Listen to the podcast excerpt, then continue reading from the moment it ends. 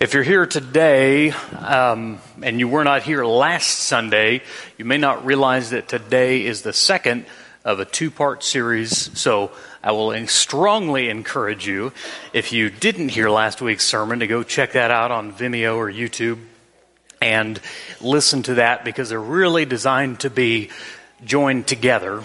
I'm not sure that you will do that, but I'll encourage you to do that. I think it'll help bring more context to the message, but a brief review.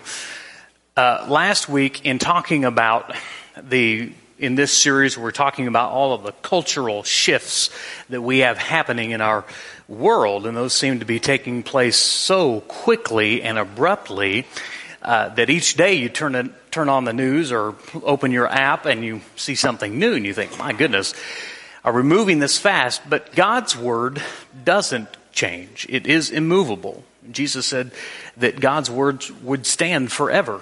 It's going to be His words that will judge us ultimately. And, and of course, these words do not shift. When it comes to the topic of sex, we made a distinction last week between sex, which God designed is a good thing, and sexual immorality, which is anything outside the boundary. And God's boundary when it comes to that subject uh, is very simple. It's just one. It's marriage. And marriage, as God defined it uh, in His Word, is very simple one man and one woman for one lifetime. That's what he said in Genesis 2. That's what Jesus quoted in Matthew 19. Now, these things are simple. The world makes it complex. The world attempts to redefine the boundaries. And of course, we know that that comes from the enemy. We said that sexual immorality is anything outside of the boundary, which makes it really easy for us to understand what sexual immorality is. It can be pornography, it can be prostitution. Uh, in our world, OnlyFans is, uh, if you don't know what that is, please don't look it up. But, but it, it's that, you know, that's not a new thing. That's the, the world's immorality. That's always been there. It's just more available right here. Uh, it's things like pornography and homosexuality and pedophilia and all of the sins uh, that are sexual sins are really just sexual immorality. There's one word for it in the Greek, it's the word porneia. And it's an umbrella term that just means anything outside of the boundary. And that makes it very simple for us to understand. God has one consistent command when it comes to sexual immorality, and the Bible's very clear on it.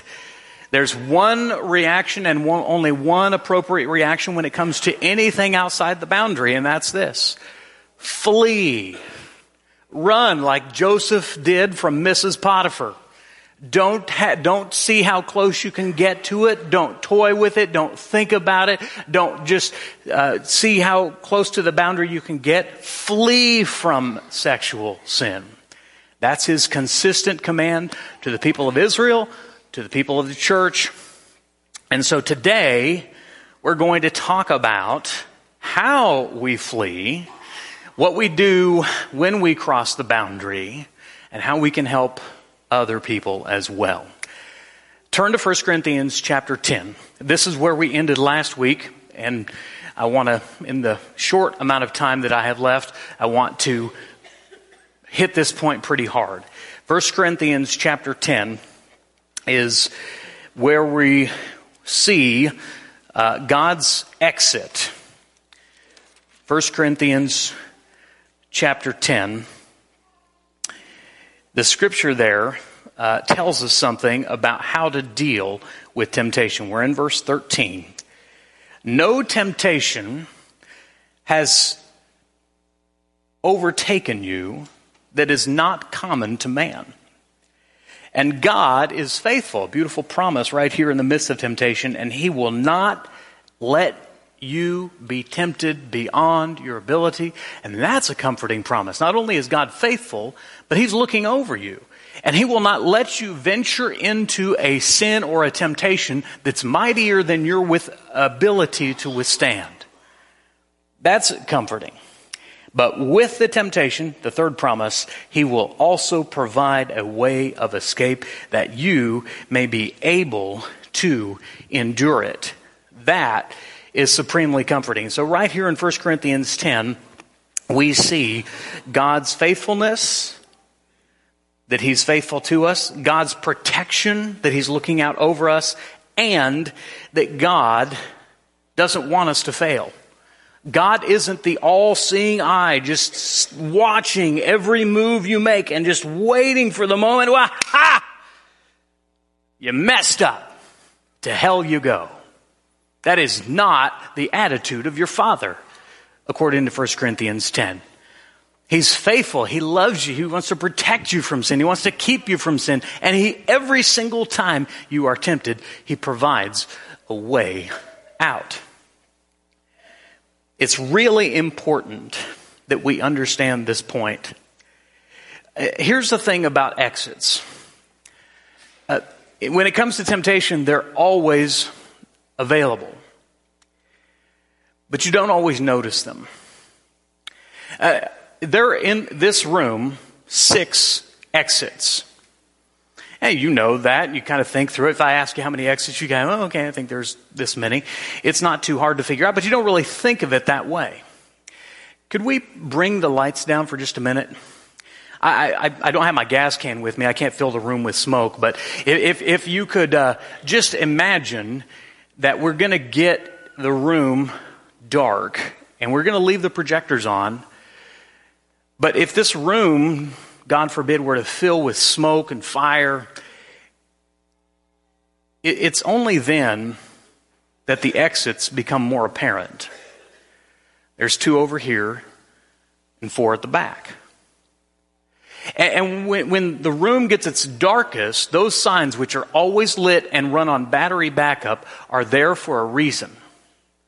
So that the time when you and I need them most, we can clearly see the exit. That's the kind of God that we serve. Every time you're tempted, you may think it's impossible.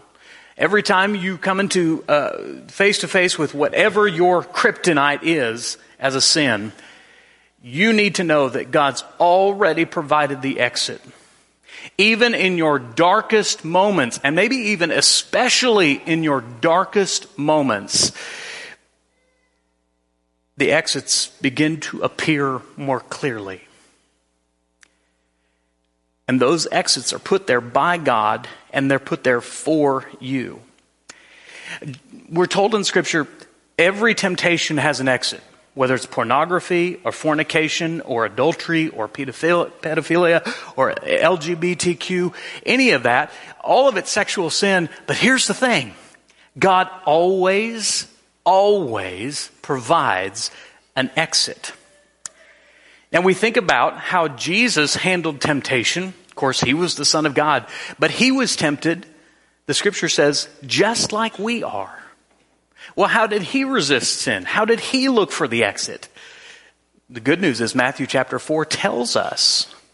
Now the lights are off, so I'm gonna, I'm gonna, you're just gonna have to trust me on this one, but you can look it up and fact check me later in Matthew chapter 4, the scripture tells us that Jesus resisted temptation by doing three different things. Number one, he resisted the devil. He said, Get behind me, Satan. He addressed him and he said, You are you don't have in mind the things of God. He resists. That's an important point. We need to resist the devil. James, the brother of Jesus, said, Resist the devil and he will flee from you. So he resisted, first of all. Number two, he answered lies with truth. Okay? In the temptation of Jesus, again and again and again, you see Jesus saying, It is written. It is written. Now, the funny thing is, Jesus wrote, Jesus inspired the scriptures when they were written. He knew the scriptures, but what he called Satan back to, to what was written. What never changes. And third, he had some help. And it says, after the devil left him, after he tempted him three times, that angels came and attended him. I always imagine Jesus resisting temptation alone, and that's true for part of it. But you need to know, just as with Jesus, that God's got some help for you. God wants to help you. And so in Hebrews 3, we're told as the church to encourage one another daily today as long as it is called today, so that none of you may be hardened by sin's deceitfulness. Beautiful thing. He resisted Satan. He answered the lies with the truth, and he didn't do it all by himself. He had some help. So resisting temptation, that's a really important part. Looking for the exit is a huge part of our sanctification.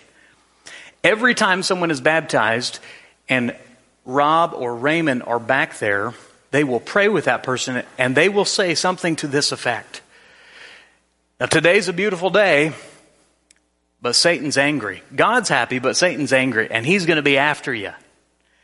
And he's going to put all sorts of obstacles and temptations in your way. And we, as your church family, are here to help you through that process. I love that tradition. That's a beautiful thing because it's reminding these very new Christians that they're going to face some challenges. They need to be always looking for the exit. All right, we can bring the lights up.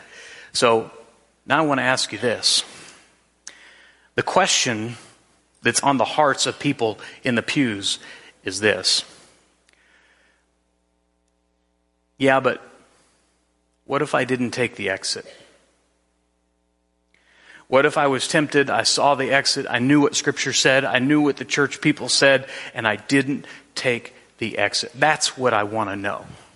And that's the good news from John chapter 8. For those of you who didn't take the exit, for those of you who've crossed the boundaries, maybe for those of you who are watching or who are here, who are living on the other side of the boundaries, not in defiance to the preacher, in defiance of God Almighty. What is my response? What now? John chapter 8 is where you want to go.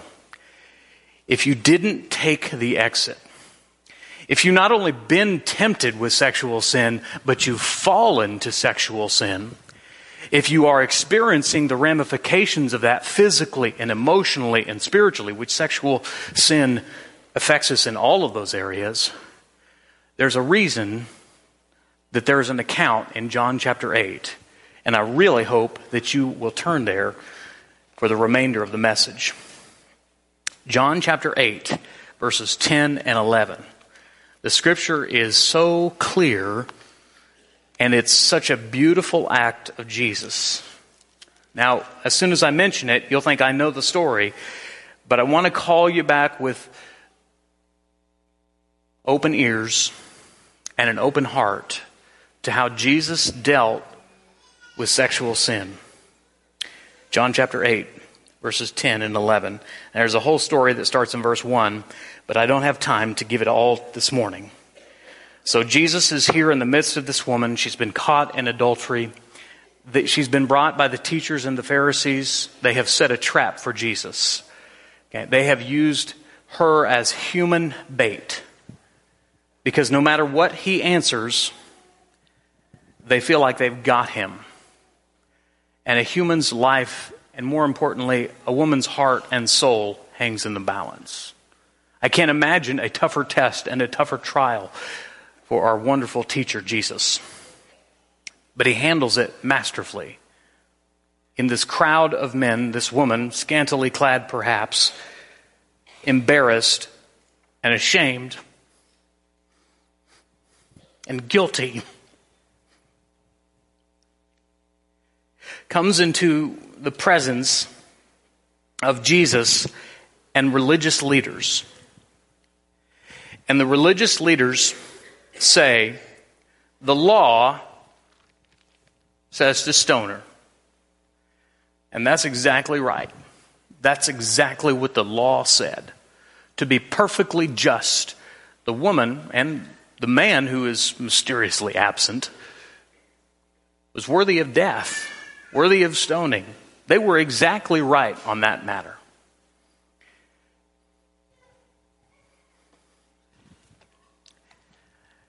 The Romans said you couldn't kill a person, that that was the only entity that could do that was the Roman government. So if Jesus agreed with the law, they would go to Caesar and say Jesus is subverting your laws. And if uh, Jesus said, no, no, we should show her mercy, don't stone her, guys, don't, don't throw those rocks. If Jesus had said that, he wouldn't have been fulfilling the law, and they would, they would have proclaimed Jesus to be a heretic. So, what do you say? And Jesus says nothing. And he stoops on the ground and he writes something known only by Jesus and maybe the woman on the ground.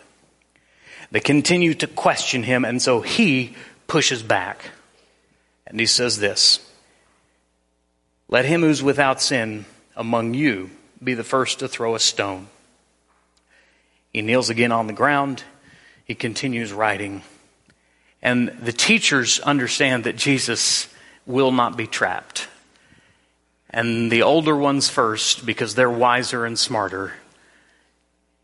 And the younger ones last, as they release the death grip on their stone, drop the rock. And I'm imagining this circle of rocks with Jesus and this woman.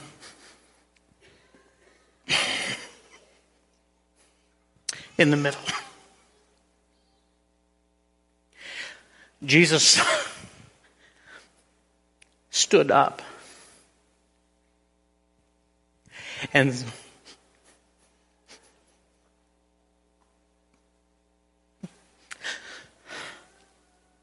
said to her, Woman, where are they? Has no one condemned you? She said, No one, Lord. And Jesus said, Neither do I condemn you. Now, now, the world would love it if we stopped right there. But Jesus, as the perfect, the perfect representation of truth, justice, and grace, says, Go, and from now on, sin no more. Jesus is the only salvation for this woman. He is the only one who can fulfill the law's requirements for a human life to be sacrificed for sin. He's the only one who can and will do that. She can't do that. Even if they stoned her, it doesn't pay the price for her sin. The law couldn't do that. The law could just condemn. That's the only thing the law could do. But only Jesus could offer this woman salvation. Jesus does something that is so profound, it wrecks me because it's the message that our culture needs to hear. And it's this Jesus neither hates this woman, nor does he affirm her sin.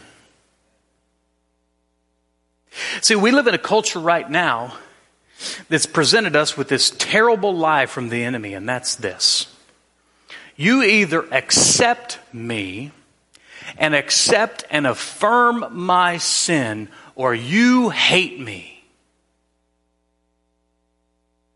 And Jesus turns that on its head and says, I do not hate you, I love you and I will not affirm your sin. Jesus didn't say her adultery was okay. Jesus didn't look over that. Jesus didn't affirm that. Jesus mercifully held back condemnation when he had every right to condemn her. He loves the woman and does not affirm her sin. Jesus shows both parts in perfect measure of mercy and also repentance. He shows her mercy. He seeks her repentance. And in my view, this is not only the way that Jesus responded, it's in there for a model for us as the church to be, to, to seek repentance and to show mercy. Because here's the thing with sexual sin you can't undo it. As much as you would like to, you can't undo it. Last week with the baptism, we were in the back. I heard Gideon, I believe it was Gideon Woodard, up here praying. And right before he prayed, he said, Toby has laid on us some heavy things today. And I agree with that 100%. But here's the good news of the gospel the yoke of Jesus is easy, the burden that he asks us to carry is light. He wants to free us from our sin. And that's precisely why he cannot, nor will he never, affirm anyone in their sin. If Jesus had Facebook, when he saw two men getting married, he wouldn't like that. He wouldn't affirm that. He loves those two men, but he will not affirm their sin. Neither do I condemn you is a, such a beautiful act of mercy. Go now and leave your life of sin is a wonderful, beautifully bright exit sign for the woman. Leave this. God doesn't want you here, nor do I desire that you stay here. And so this morning, if you're struggling with sexual sin, I want you to know a couple things. Number one, Jesus died for your sin. Just as we heard this morning about the Lord's Supper, He died for your sin. Now, Jesus offers you the same thing that He offered the woman caught in adultery mercy. Neither do I condemn you if you will repent if you'll agree with God that it's sin, if you'll agree with God that it's not right, God is, when you repent, God is willing and ready with open arms to show you mercy and grace. That is what the gospel is all about. And as the church, we enter into a foolish arena to try to choose one or the other. We're going to be the church that pounds justice. We're going to be the church that condemns and protests and, and shouts as loud as we can about sin. And shows no mercy. Offers no hope. There's some churches that say we're going to accept everyone, and all we have to do is love them. That's it. That's we just we affirm you. We affirm your choices. We affirm your lifestyle. We we're okay with that. We we don't have to change. I don't. We don't like the word repentance. Maybe between these two extremes, there's a better biblical answer, and I think it's found in John chapter eight, verses ten and eleven that we should carry this attitude of, of seeking repentance and showing mercy at the same time. And I believe that's what the hope of the gospel, the people of the church are to be about. All right. In the remaining short, short amount of time I have, I want to give you four, four things that you can do. Because for so many of you, it's not that you're struggling, it's someone in your family is struggling. It's, it's a friend that you've grown up with. It's a, it's a, it's a best friend from high school that you're still connected with. It, it's, it's someone that you know and that you care about. And you don't know how to walk this line when it comes to sexual immorality. So let me give you these practical four steps and then we will be finished when it comes to thinking about how we respond. Number one, lead them to Jesus, which is something you would accept, expect the preacher to say, but you don't know how many people and how much time and how many books have been written on, and it's all based on the idea that we're the Savior. If I just build a relationship, if I just do enough good things, I have this person in my home and I do these nice things and I treat them real nice, then I can save them. And that, that is so far from true. What a person needs in sin is not someone standing on the edge If they're drowning in water, they don't need them standing on the edge of the pool saying, We love you. We think you're great. Just keep swimming. If they're drowning, they need a rope. They need a life preserver. So please don't take this one lightly. Mike mentioned John 3:16. I want to mention to you John 3:17 and it's this. For God did not send his son into the world to condemn the world, but in order that the world might be saved through him. You're not going to save anybody. You can't even save yourself. Only Jesus can do that. And if you believe that, if this room were filled with fire and smoke, God forbid, and you saw, you found the exit, I hope you would not just waste it on yourself. But I hope you would call, come here! This way! The exit's over here! If you love people, you'd lead them to the exit. You'd lead them to Jesus. And this is an important thing to remember, and it's still in John chapter 3, and it's this. And this is a hard one, so get ready for it, okay? In John 3:19, John writes these words. This is the judgment that light has come into the world. But men love darkness rather than light because their works were evil. And this should break your heart. And if it hasn't yet, it will. You can lead people to Jesus, and you should. You should know that people rejected Jesus in Jesus' day, and they reject Jesus to their peril today. We don't give up on them, but sometimes when you're saying, the exit's over here, they're in a smoky, dark room going, we don't, we don't need any of that religious junk.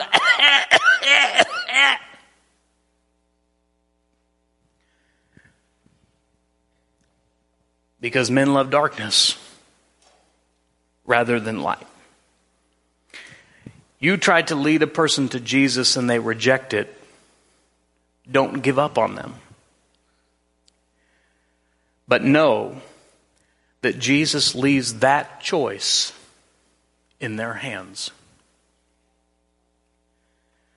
Number two, speak the truth in love. Compromising what's true is the most unloving thing you can do. It really is.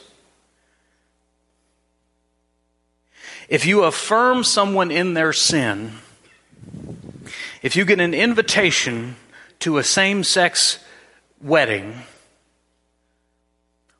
and you say, Well, I need, to, I need to be a part of that, I need to celebrate that, you're misleading them. You're not loving them. You're celebrating that which God hates, not that specific sin, but all sin. We, we never celebrate that which God hates. And that'll break your heart because there's some people you're close to. And that'll hurt the relationship because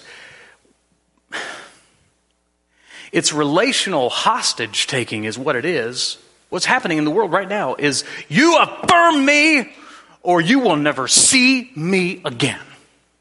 You affirm me or lose my number. You affirm me or block, block, block. And you need to know that's not from them. That's the enemy working through their voice. Please, please continue to speak the truth in love. I do not hate you, but I will not affirm your sin. I'm, I'm not going to rewrite God's word to suit your ways.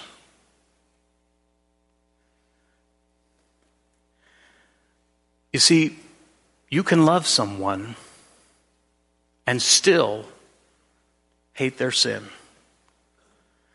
Jesus did. God does. That's the whole point. He loves us and he loves us enough to never affirm our sin. Number three, instead of celebrating sin, we should celebrate repentance. When we rejoice at wrongdoing, that is unloving. What the Bible calls us to do is to celebrate repentance, to celebrate when a sinner repents. There's an old youth group song. I don't even know if they sing it anymore, but it, it, there's a single line and it's so powerful, and it's I say to you, I say to you, there will be joy in heaven over one sinner who repents. Then 99, 99 righteous persons who need no penitence.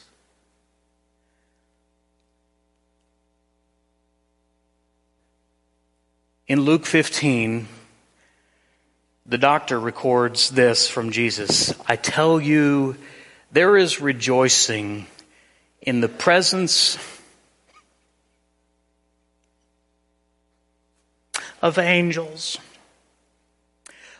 of the angels of God, over one sinner who repents. I love that picture. That here's a young man and he's tempted to look at websites that he shouldn't look at, and he weighs it. And he pushes back, and he shuts off the computer, and he walks out of the room. And somewhere in the spiritual realm, there's angels going, Yeah! Yes! They are all for us. They love it when we repent. When a person's baptized into Christ, and we've been having a lot of them lately, there's rejoicing of the angels in heaven because the gospel wins. I love this tradition that you all have started. I don't know where or who or how. But after Rob and Raymond are praying with the new Christian, they come out and they tell him, You're going to be hugged so much it hurts today. And as they walk down that ramp, there are, so watch this happen for Kevin this last Wednesday. And there was a whole crowd of teenagers and adults and parents too, waiting to welcome him with open arms to the church, to the family of God. Don't you know that the same thing is happening in heaven? That God loves repentance. God loves seeing a sinner turn, and we should too. And uh, by the way, I hope you continue that wonderful tradition because that's what church is all about. That we celebrate repentance, we don't celebrate sin. And number four, maybe you persevere patiently. Please, please don't give up. Love, the first attribute of love in 1 Corinthians 13 is this love is patient. Most of us wouldn't be here if someone had given up on us. Very few people come to repentance the first time. So may we not give up on people, on souls. I don't care what the sin is, sexual sin or otherwise. May we keep praying for them. May we keep loving them. May we keep sharing the hope that we have in Jesus. And may we keep leading them gently but persistently to Jesus. I hope these things have been helpful to you because these cultural issues are so challenging. But may we do these four things consistently lead them to Jesus, speak the truth in love, celebrate repentance, and persevere patiently. If you're sitting in the pew this morning and you're real mad at me, I'm just the messenger, guys. Take, take it up with the author. if you're sitting here mad this morning, let me ask you to check what are you mad about? Because I said something untrue? Because I said something unloving? It would be so much easier to be a preacher who went along with the stream of culture, but it would be the least loving thing I could do. So cross check me with the word. And if you're still mad, I gently invite you this morning to come to the feet of Jesus, who deals with our sin perfectly, in, in a perfect measure of righteousness, mercy, and love. And he wants to deal with your sin in the same way. He doesn't want you to die in your sin. He doesn't want you to burn in eternity. That's precisely why he came to love you that is why they call him Savior.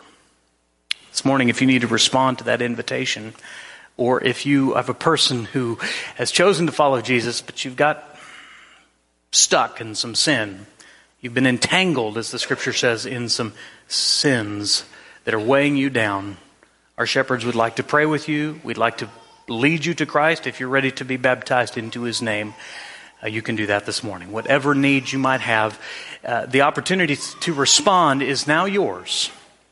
We're going to sing a song. Just head to the back if you need to respond in a public way. We'd be honored to help you.